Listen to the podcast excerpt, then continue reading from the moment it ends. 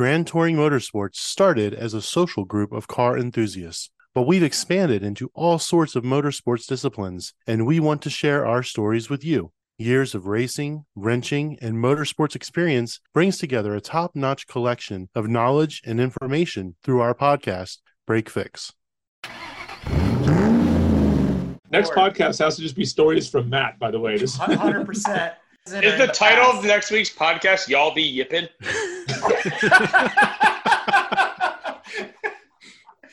So Matt, what do you what do you think? You you, you gonna unmute? I had to find a button first. All right, all right, so let's hear what Matt has to say. First, then I, well, I want to change my background. I think. Pause. I I, think. I, li- I liked it as lamp disembodied Mazda three. Yeah. it's really cool. Yeah, but it's only, but it's only in the now. Uh, whatever. All right. So you, the, the the car that got away, huh?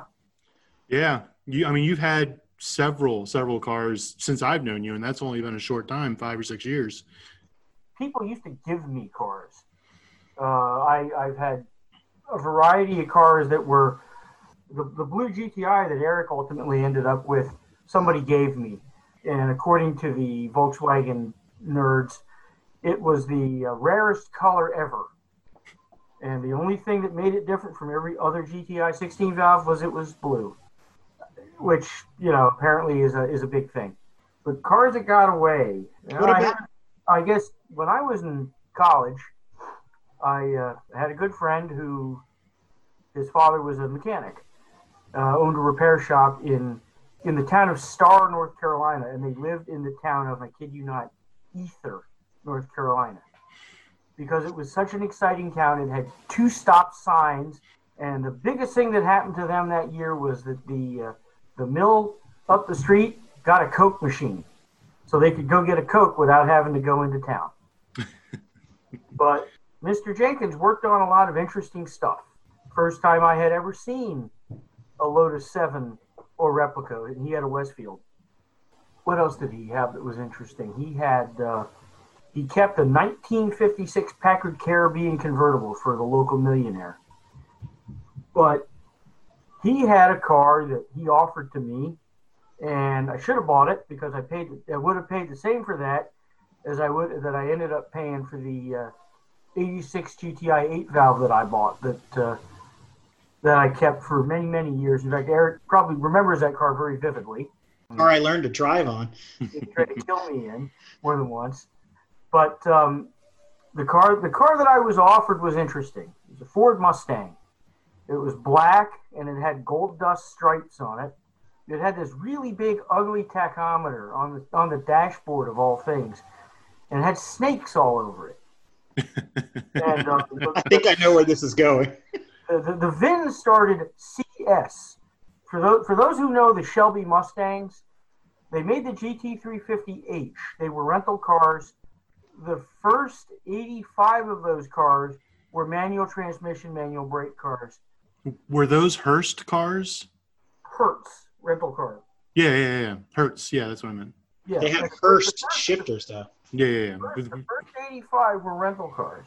Or, I'm sorry, were, were manual transmission cars. And after that, Hertz' excuse was it took an excessive amount of effort to uh, to steer and brake the cars.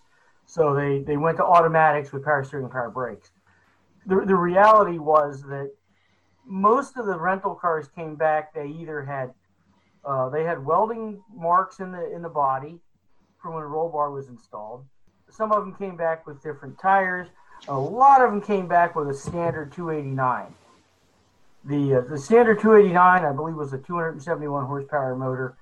The Shelby motor was a 289 made 306 horsepower, which in that day was amazing. 1957 Chevrolet fuel injected was the first car to make one horsepower per cubic inch. Today, you know what, what's your what's your what's your two liter turbo putting out in a in a in a in a, in a Volkswagen's what about 200 horse I Mhm. guess 450 in an R. Yeah, that's true. It's a lot. okay yeah th- think about that in cubic inches because that's two liters and I can't remember what that what that correlates into inches How many hair dryers is that? yeah lots lots lots and lots of hair dryers. but in any case The Mustang that I was offered was uh, it was not a numbers matching car, but it was a four speed. At thirteen thousand dollars, because it wasn't worth anything at that time, it would have been a hell of a car. But I, I guarantee you, none of you would know me now because I'd have been dead about twenty minutes later. I remember one morning. I, I used to spend the weekends there because uh, it was a nice way to get away from get get away from school. I remember one morning, Mr. Jenkins looks at me he says, very, he was he was about six eight, and, he, and if he said three words a day, that was a lot. And he says, "You ridden in Mustang?" No, sir. Well, you should. "Uh, no kidding. You know, come on, let's go for a ride. You know, he backs it out of the driveway, and they, they were they were they were Chevrolet people. You know, that's a big thing in in the, in the South. Mountain mm-hmm. Man Dan's smiling now. Oh yeah. Well, he says he says it makes all them horrible Ford noises. Got them damn metal bushings. And he says, "Well, I'll take it easy. We'll go down, go into town." You know, he takes it easy. And he, there's a, there was a bypass from Star to Ether. Don't ask me why. There, there was nothing else out there. It's not like they were bypassing the big city. He got it out on the main drag. Damn if that thing wouldn't catch all four gears and you know it, it's it's crude. If any of you have ever ridden in a uh, a 65 Mustang, 66 Mustang, there's not there's not a whole lot of luxury in that car. Uh, you know that oh that that was it's a piece of history. You know there was a a kid that I knew from high school. You know was real proud of himself, and he had a Shelby Mustang with or GT350H, and um, I had to laugh because his was an automatic. The But Cross anyway, Cabrio yeah. is no Geo Metro convertible. Ah, It is see, no that's where that's what I was. I was holding that gem for Matt because I know What he is wrong with regrets- Geo Metro convertible. Come on. he he regrets not buying one of those yet. Come on now, Matt. I That haven't is found true, one that is someone to give me. If, it, if I did, I'd have bought one by now. Well, you know what's really funny? What's really really funny? We tried. We tried actually really hard. Me and a bunch of your your friends, Matt, for your 50th birthday, we So-called tried. We tried to find a fuchsia Geo Metro convertible manual. we were we were gonna buy it. we were we had a whopping budget of fifty-two dollars to spend. That's about all they're worth. and believe you, we couldn't find one. That was the worst part. It was like there was a point there where they were everywhere. You're like, ah, Geo Metro convertible, yellow, white, whatever.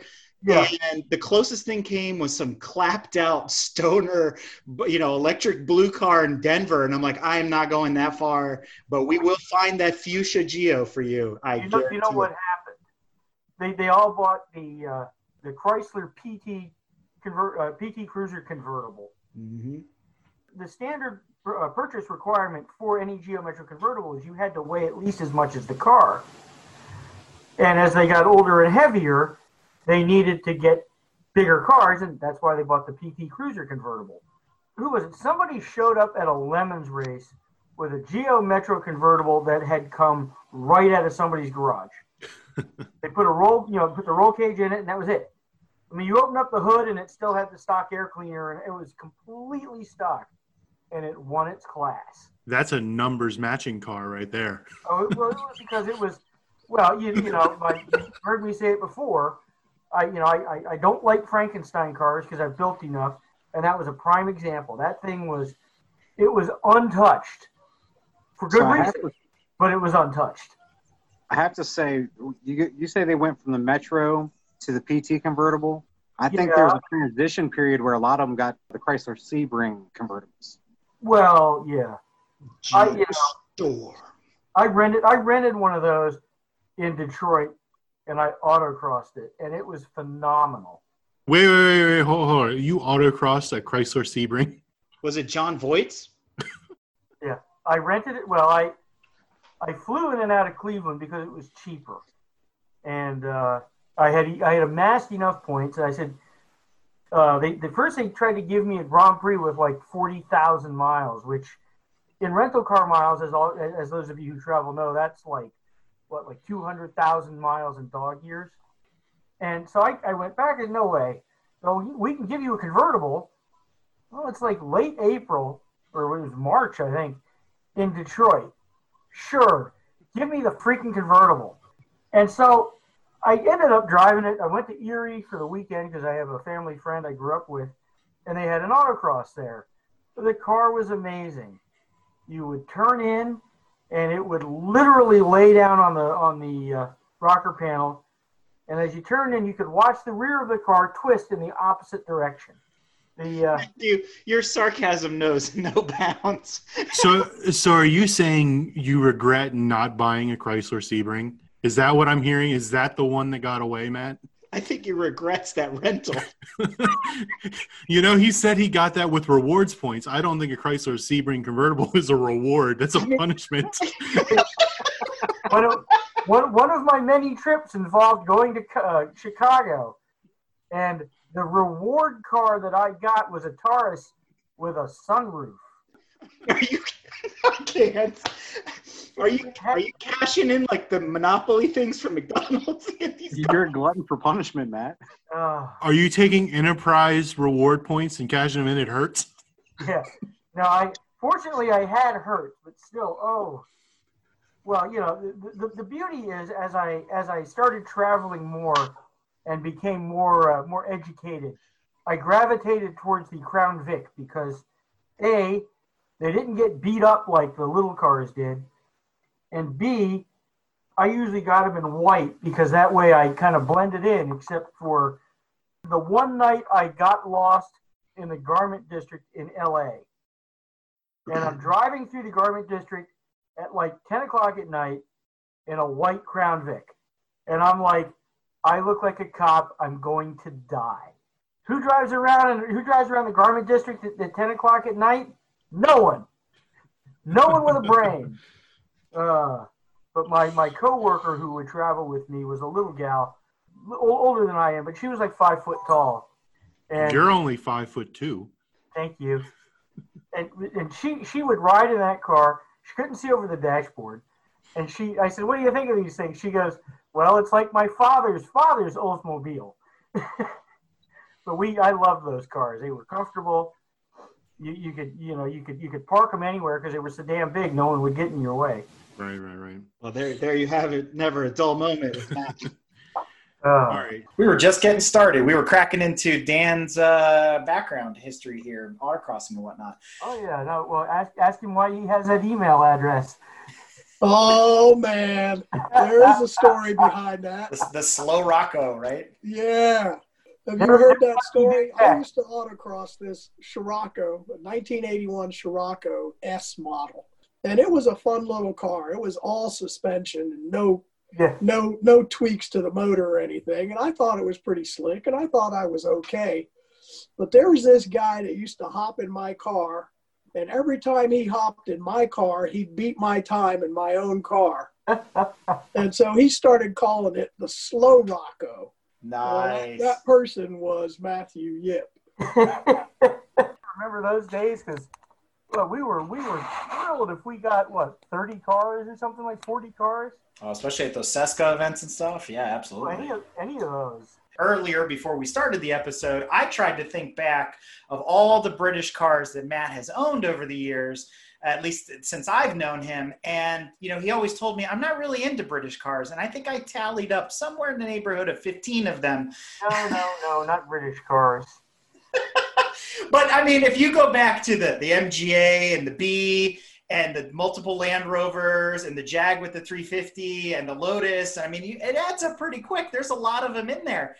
Well, growing up, I had a good friend who uh, is the father of one of my high school friends who had Jags. He had a XJ12L with a small block, and then he uh, he bought a 78 XJS with the V12. Hated the V12 and put a small block in it. And uh, his brother had a uh, had a coupe with a small block, and I really liked the cars. I mean, they compared to German cars, you're right. German cars are very sterile. Japanese cars are, I hate, I, I can't describe, they're bland. They're very sterile, but they're very functional. British cars are, are very, are, are like a club. You, know, you walk inside, it's got a lot of wood, it's got a lot of leather. It just, it's, it's a very clubby feel. So I, I ended up with, oh, the, well, I picked up the XJ6L because it had a small block Chevy in it. And uh, I went to take something out of it. And the number of tiny, uh, tiny, tiny screws holding the dashboard together were phenomenal. And it reminded me that whoever built this car was probably a cabinet maker before they were a coach builder. So I had another good friend who, uh, what was it show? Was it uh, Off Road Trucks or something like that? Dan. Yeah, Dan Rao. Yeah, he was on Truck Night in America. And he's he's had Land Rovers for decades. Found a '72 Series One, Series Two. I'm sorry, and it was cheap enough. I figured I'd bring it to this side of the country, and if it was junk, I'd sell it. As it was, uh, it ran. Uh, the idiots who had it couldn't figure out how to start a car with a carburetor or points. And you know, the beauty to that car, the beauty to the MG, MGs plural, is the simplicity. The Land Rover showed up. It had a an adjustable wrench in the in the uh, in the tool chest, and I, I laughed. I said, "Hey, here's half the toolkit because between an adjustable spanner and a screwdriver, if you can't take a Land Rover apart, you should just give up." I mean the uh, well, and and the neatest thing about the Land Rovers was even into the 70s, it had a manual priming fuel pump and a crank to start it. That was one of the best party tricks ever. You know, watch this shit and crank it and start right up. That was pretty cool. Now I will say it was disconcerting riding in that that Landy because you sat on top of the gas tank. So you know, but I understand why they built it that way. Well, but you want to talk about stupid simple. Yeah, And, absolutely. You know, I mean, stupid simple and and tough as nails. I mean, you know, you, you see the you see them on the on the TV shows, you know, Born Free and whatnot. They beat the hell out of them. They don't care. You know, and now I've got the newer the newer version. I've got that disc. Hang on.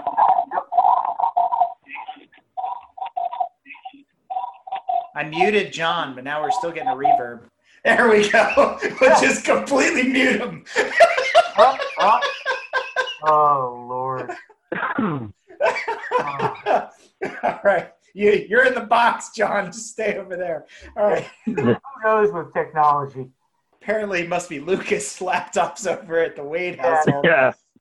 you know, and you know now now I've got that 2000 disco, and you know they're, they're all the horror stories about Land Rovers being unreliable and whatnot. And I mean, Dan actually has it right now because he was kind enough to lend me a hand doing some things, and he had to leave his truck and trailer here.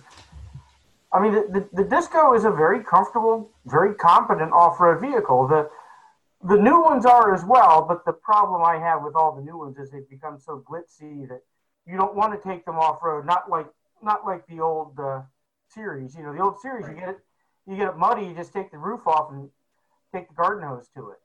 You know, and, and my, my Lotus is the definition of simplistic. I mean, it's uh, it's one of the last factory built sevens, but that's another car that you know an adjustable wrench and a screwdriver, and you can take that thing apart and have it in pieces. And you know the the real irony is you're talking about uh, what was it 35 horsepower in the original Mini. My Lotus has the Austin Healey Sprite motor with a Weber, and I, I don't know the actual power figure, but um, in stock trim with the SUs, it was a whopping 43 horsepower. But the car weighs 986 pounds, and uh, I had it out on the road the other day for the first time, and it'll go 60 miles an hour, which is, as I said, 43 horsepower. Never felt so furious in your life. That's true.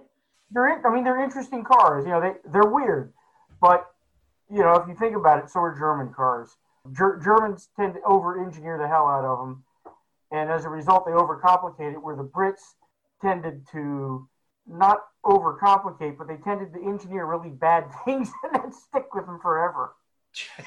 But you- I just got a I lot- just love the fact that the way Matt I mean the, the way to fix a British car and Matt's you know list of cars there is just put a small block Chevy in it and then they're all good. Well, there is a website, jagsthatrun.com, and that is the solution. It's LS Swap the World, right?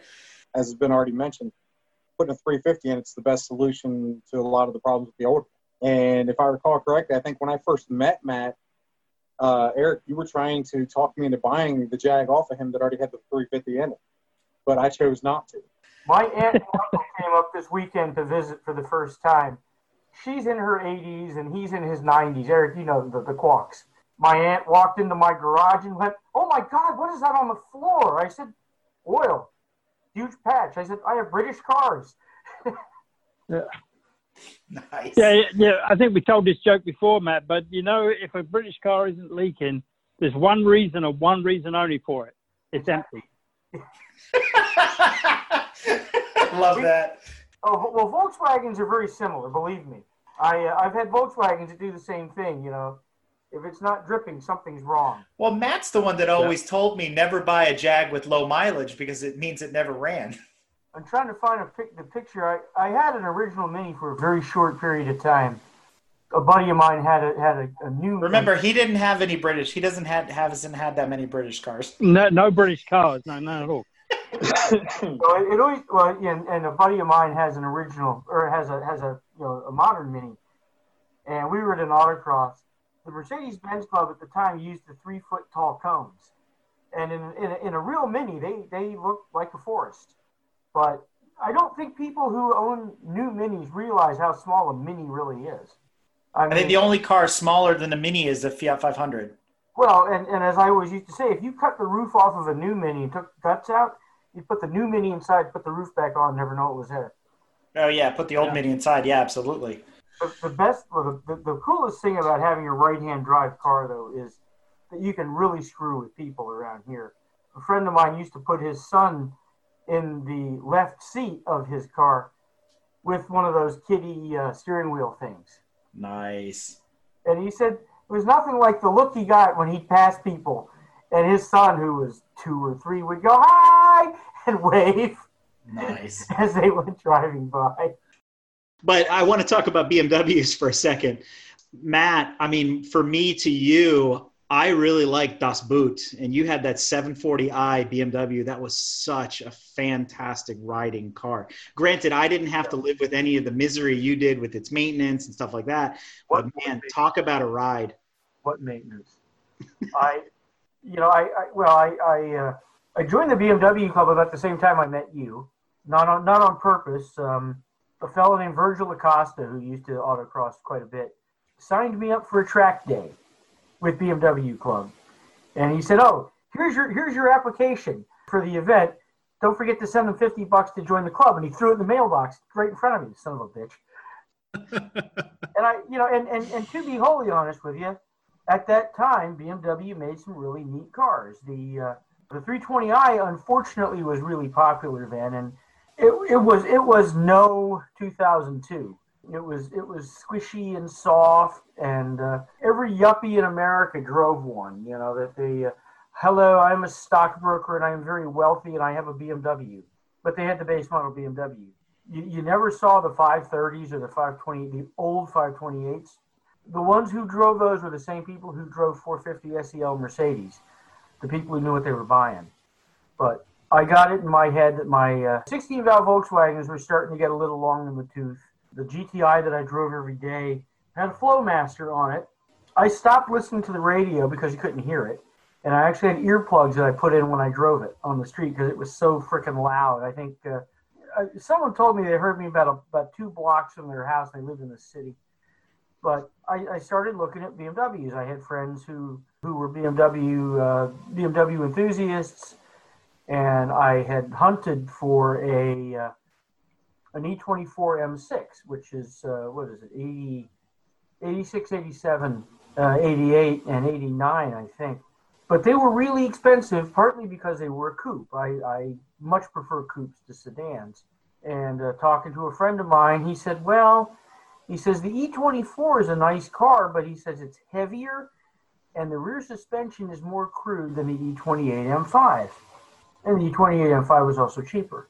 So I, I started hunting around for those because at that time, you know, sports cars were two door coupes and and uh, and hatchbacks. Nobody drove a sedan. The challenge. Hang on. Stop that. Sorry. We uh, we, we, we, we like uh, we, we like clawing things. We, we'll edit that out. It's all good. Um, the, the, the challenge was just finding an, e, an E28. They were there weren't that many of them, and the ones that were purchased were purchased for a reason. In other words, you didn't buy the uh, you, you didn't spend the I think it was like thirteen thousand dollar premium to buy an E28 M5 over a 535 IS for no for no good reason. Plus, and this is why my esteem for BMW plummeted was the E36 was the first car that they compromised on so heavily. E36 was the M car that had a single throttle body. It was production line built, and they ultimately offered an automatic because the market whined that my wife won't let me buy one because it's a manual. The teacher had to drive a stick. I just, you know, the, the, the beauty of the E28 M5 is, and at, at the time I had 16 valve Volkswagens as well. I owned two cars that were unavailable with an automatic transmission. God save the manual. Well, and, and, and to be wholly honest with you, that's probably the one car I regret selling is the E28 M5. Compared to today's BMWs, it's horrible. The seats are hard. The ride was stiff. The coolest thing about it was, and I, re- I read this, so it's not actually, I didn't come up with this, but as you drove it and you got on it really hard, you, s- you could almost hear an F1 race somewhere in the background. You know, individual throttle bodies. It didn't have a cold air intake like you're used to, but uh, you could you could definitely tell when you opened up the throttle. I ended up with a company called UUC who made exhausts for it. The the owner was originally uh, partnered with Rogue Engineering. Oh, interesting. It's a name we know pretty well these days. Yeah, well, uh, yeah, and uh, Rob Levinson is the one that I knew. And uh, all these guys in the BMW club revered Rob and thought he was the greatest thing since sliced bread. He was a really neat, he was a really cool guy. But I just thought it was funny, you know, that they, I, I made a point of telling people that the short shift kit in my car had been installed by Rob Levinson himself. And I had the exhaust system that he designed for those cars. Uh, I also visited him in, in uh, I think it was New York or Connecticut. I was forced to drive his E28 M5 with a Dinan turbo. It was- Forced to. Yeah. Terrible, terrible thing. and I remember driving back to the hotel that I was staying in. We were up, uh, we were at Lime Rock for a race, but since Lime Rock doesn't race on Sunday, we were out screwing around on Sunday. And uh, I went to pass somebody with with my M5, which 256 horsepower US in 1988 was pretty impressive. And I went to pass somebody, downshifted into third gear, put my foot down, went by him, and went, "God, my car sucks." compared to that compared to that turbo. And it's interesting, you know, as, as much as I've never owned a turbo car until now, except for the pickup, the other car that I regret not buying and I should have, but I, I just the same reason why I had trouble buying the BMW was I don't care much for the image.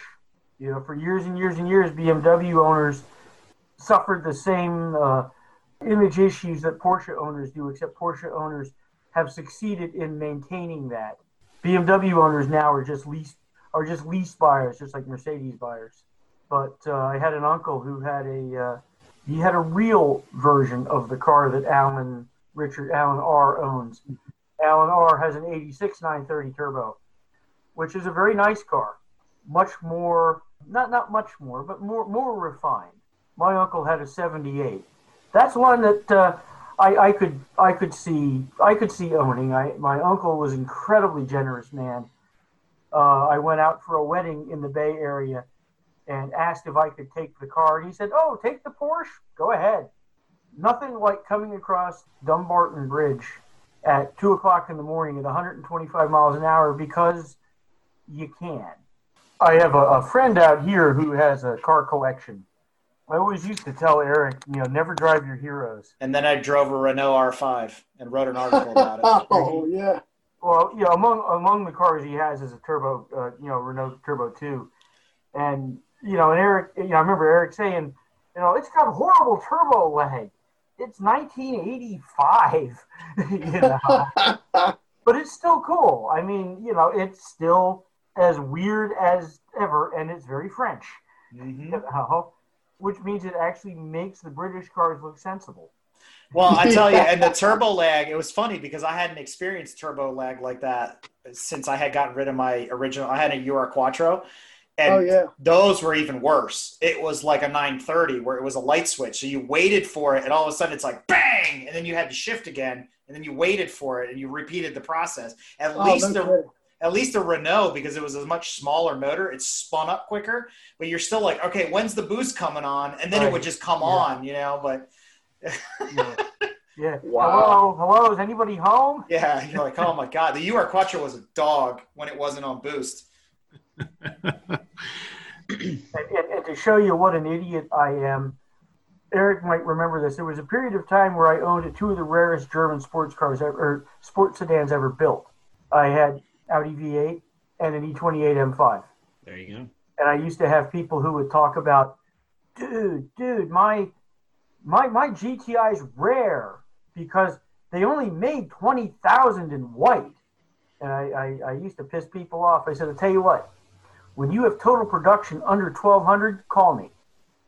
Hundred percent. Mic drop. Well, what about you, Matt? What are, what are you thinking for your, your garage, your dream garage? I, I will admit I like if I could afford to do it every day, I would drive that pickup truck of mine and, and, and not not worry about a car. I, I, And- built a, I built a Jetta wagon for my dad, and I liked the car. Yeah. You know, if, if I had a need, it was I mean it was a it was a full boat GLX. I mean, you know, V6 automatic, you know, climatronic, everything. And um, if I had a need for it after he passed away, I'd have kept it. You know, but it just I didn't need a car that got 18 miles a gallon, and it rode so nice and smooth it literally put me to sleep. I I I, I, I alternate between liking the dually and liking the single rear wheel. I drove the exact same truck I have now in a dually and ended up buying this one instead. And you know, 20 what year is this? 22 years later, the single rear wheel ain't bad. You know, it it fits in parking spaces better. Although with a 20 foot long truck, as Dan knows, you don't really fit in parking spaces anyway. But uh, I, I'd probably have something like that. Uh, you know, a full full size truck. Uh, I, I like the Ford.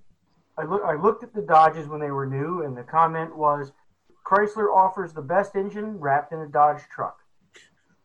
and um, you know, Ford with with 241,000 original miles on mine, I ain't complaining. Guarantee you, 120 of those, 120,000 of those miles are with a 10,000 pound trailer behind it. The key thing about yours is it's manual instead of the automatics they have behind it. Oh, and and let me tell you, there's a reason for that. There's a reason why I bought that truck. In fact, I would tell the dealers as I was looking for those, I says, you know, I'm looking for an F350, and you know, you'd see that look, and they, so I, I you know, I want the diesel, and of course, you get even more excited. And I looked at him, I says, oh yeah, and it's got to be a manual because I never learned how to drive an automatic. My mom says the exact same thing. Well, I, I, I, I, I'm amazed at the people. You know, you want to drag my truck? Yeah. Oh, it's got three. Know, and but that that I that's one of them. You know, I, I as much as I like the 930 turbo, I, I just I've had a fascination with these cars since I was 10 years old. I want a real Cobra. My uh, my high school friend, his his dad. You you've heard me talk about him. Uh, my friend Bill. He's got a well, he sold it. He had a 52 foot wood boat. He had a Superformance Cobra, which is the uh, factory approved fiberglass version of the original AC Cobra. And um, his, however, you know, being, being, a, being a 427, happened to have a 427 side oiler in it. You know, the motor that the block is worth like 20 grand. There's just something about those cars that I just, my favorite, my favorite phrase about those cars is they they said more than one buyer did not make it to the first payment. They said you wouldn't give a first time shooter a 44 Magnum just like you wouldn't put them in a 427 Cobra. Agreed. And I like and I, and I like that. I like I like a car you've got to respect. What I can't stand about any of the new cars is, and I, I remember watching one of the uh, Top Gears. He uh, it was one of the BMWs you could get it to, to drive auto drive or something like that, and it's boring. You know, any anybody can drive them fast because you just put your foot down and turn the wheel, and it does the rest. I've ridden in. Uh, I have a neighbor out here who has. Uh, he he just bought the new Supra, but um, he was uh, proud to say he had purchased three brand new AMG products in one calendar year. Ooh. Well, he had he had the GTR, so you know, give him some credit. But he had a GLA or the GLA, as I would refer to it, and to drive the, and he also had the uh, what was it, the E63, I think, sedan. The, the, the cars are they, they make really neat noises, you know, and they make popping noises when the turbos. To, to, to, to go around a turn, you put your foot on the floor, and you yank the wheel, and the car does everything else for you. There's absolutely no talent involved. Anybody can drive those cars fast, and that's that's that. There's, there's absolutely no appeal. So so we've got your your Ford, we've got your your the biggest truck in the world and the smallest car in the world, your Cobra. What are you going to put in between? If I could find another one, and there were only 53 ever built, I really liked my Audi V8. It was an interesting car. Nobody knew what the hell it was. The automatic transmission sucked. It was a four speed. Slush and- well, it was a four speed that was geared for Europe. So just like a Mercedes, if you've ever driven a Mercedes, as you pull away, it starts off in second gear and it's really soft. Now, when you're going about 100 miles an hour, you put your foot down, it moves. Unfortunately, until you get to about, I don't know, 40, it's a slug. I hate to say I like the car. I mean, it was, uh, Quattros are amazing cars to drive. The sophistication in the in the uh, 90 to 93 Audi V8 Quattros is amazing. Uh, I would I would venture to say that it was more technically advanced in its day than anything else on the road. You know, there, there, there certainly weren't a lot of four wheel all wheel drive cars. This thing had switchable ABS, front and rear fog lights, which were unheard of in the U.S. And not to mention, when my parents were looking at their Coupe Quattro, the salesman, you know, was showing off a black on black V8 Quattro, which was very rare color combination because all of them were pearl white for the most part. It had, yeah, yeah, it was uh, one of the only cars at the time to have an integrated car phone, and that was a selling point. Yes, yes. Well, the, the you know the neat thing was it had a ski sack, Mhm. and all four seats were heated. So you know, and and of course, put that all in perspective. You know, we uh, Eric and I have had this, this these conversations before as well, which is yeah, but that car you know that car sucks, right?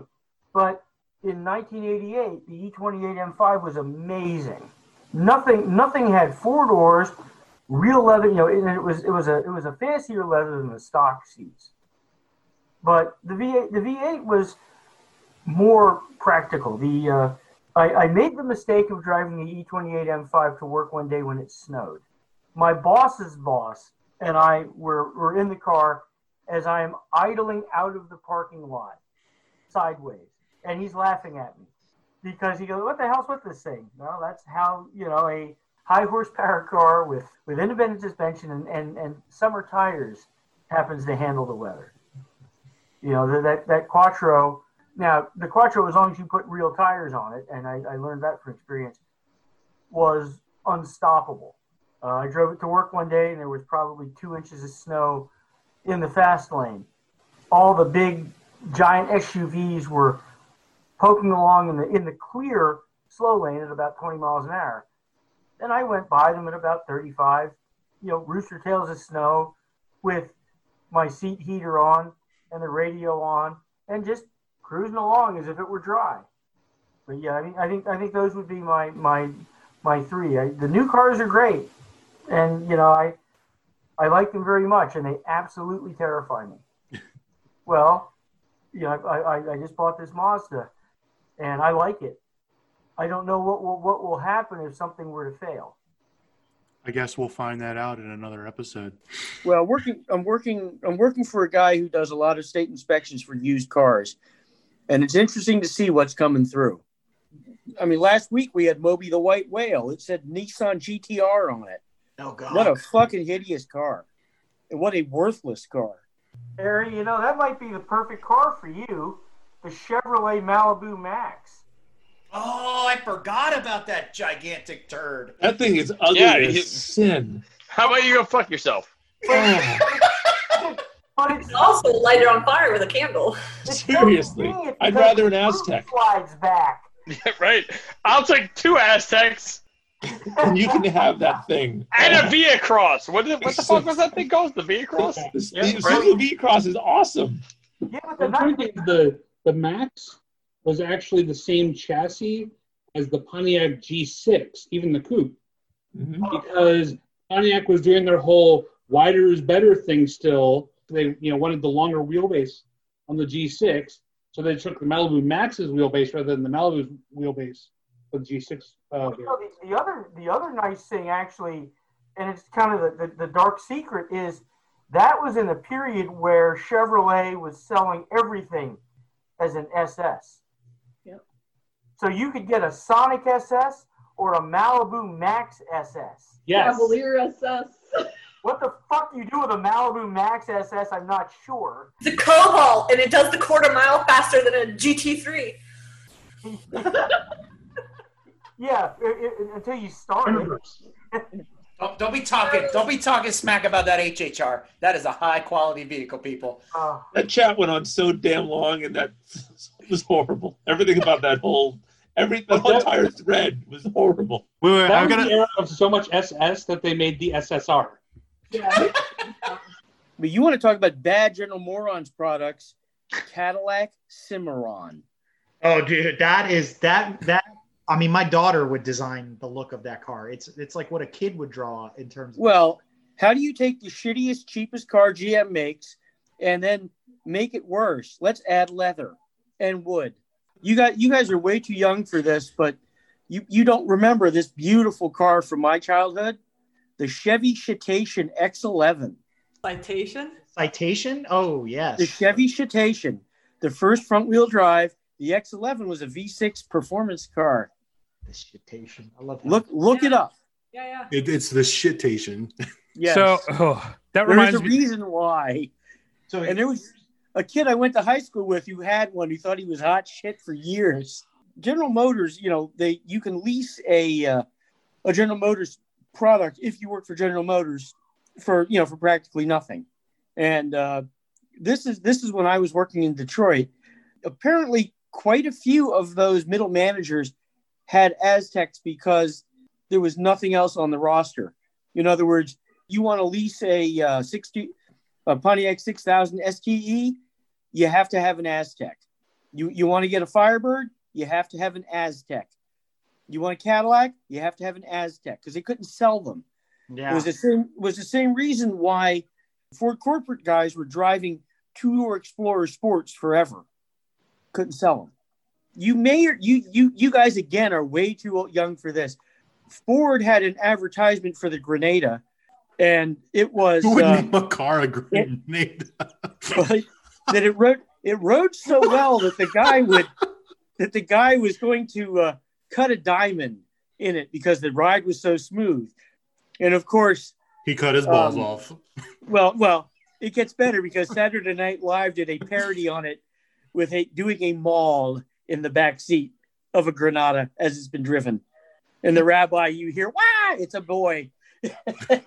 Has anybody ever? Did anybody ever drive Barry Miles's car? the the Omni, the Shelby Omni. Yeah, the GLHS. No, I know you have, right?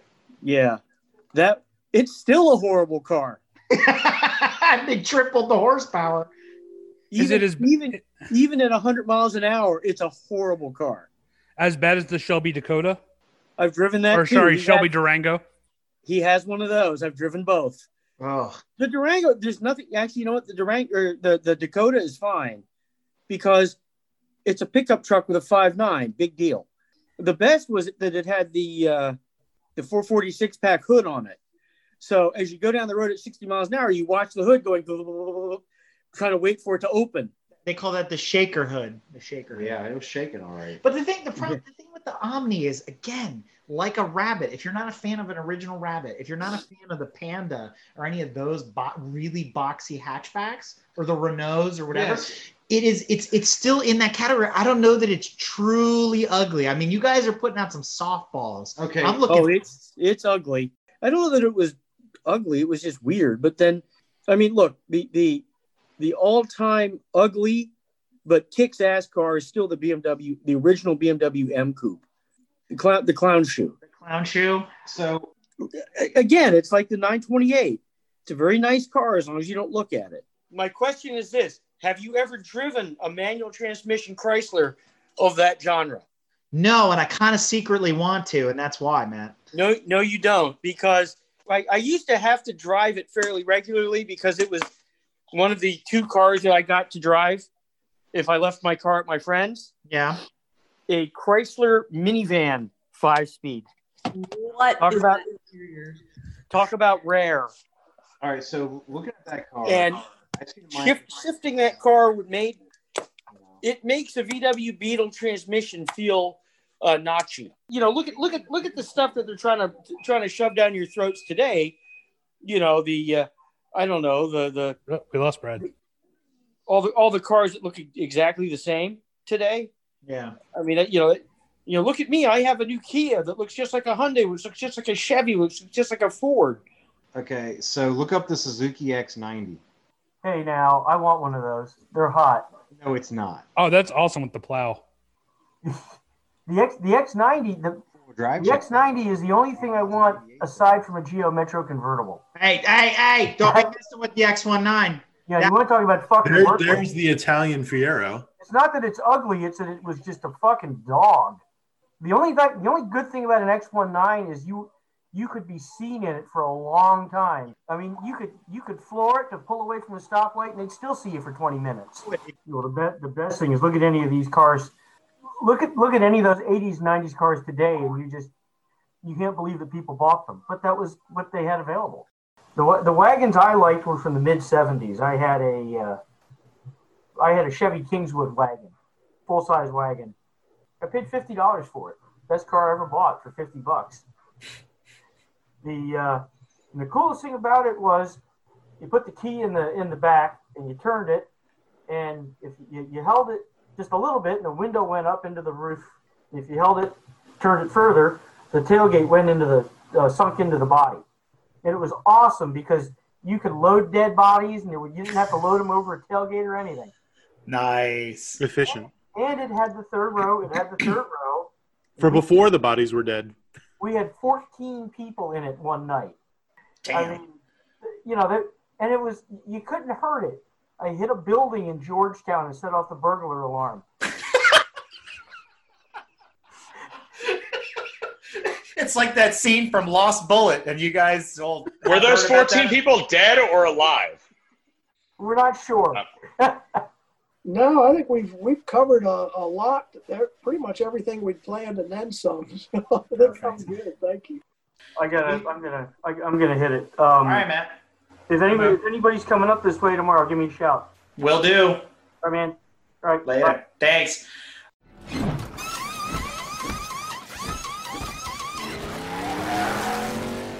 If you like what you've heard and want to learn more about GTM, be sure to check us out on www.gtmotorsports.org.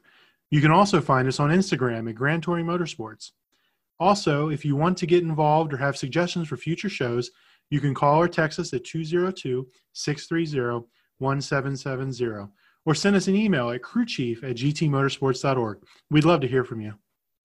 Hey, everybody, Crew Chief Eric here. We really hope you enjoyed this episode of Break Fix, and we wanted to remind you that GTM remains a no annual fees organization. And our goal is to continue to bring you quality episodes like this one at no charge. As a loyal listener, please consider subscribing to our Patreon for bonus and behind the scenes content, extra goodies, and GTM swag. For as little as $2.50 a month, you can keep our developers, writers, editors, casters, and other volunteers fed on their strict diet of Fig Newtons, gummy bears, and Monster. Consider signing up for Patreon today at www.patreon.com forward slash GT Motorsports. And remember, without fans, supporters, and members like you, none of this would be possible.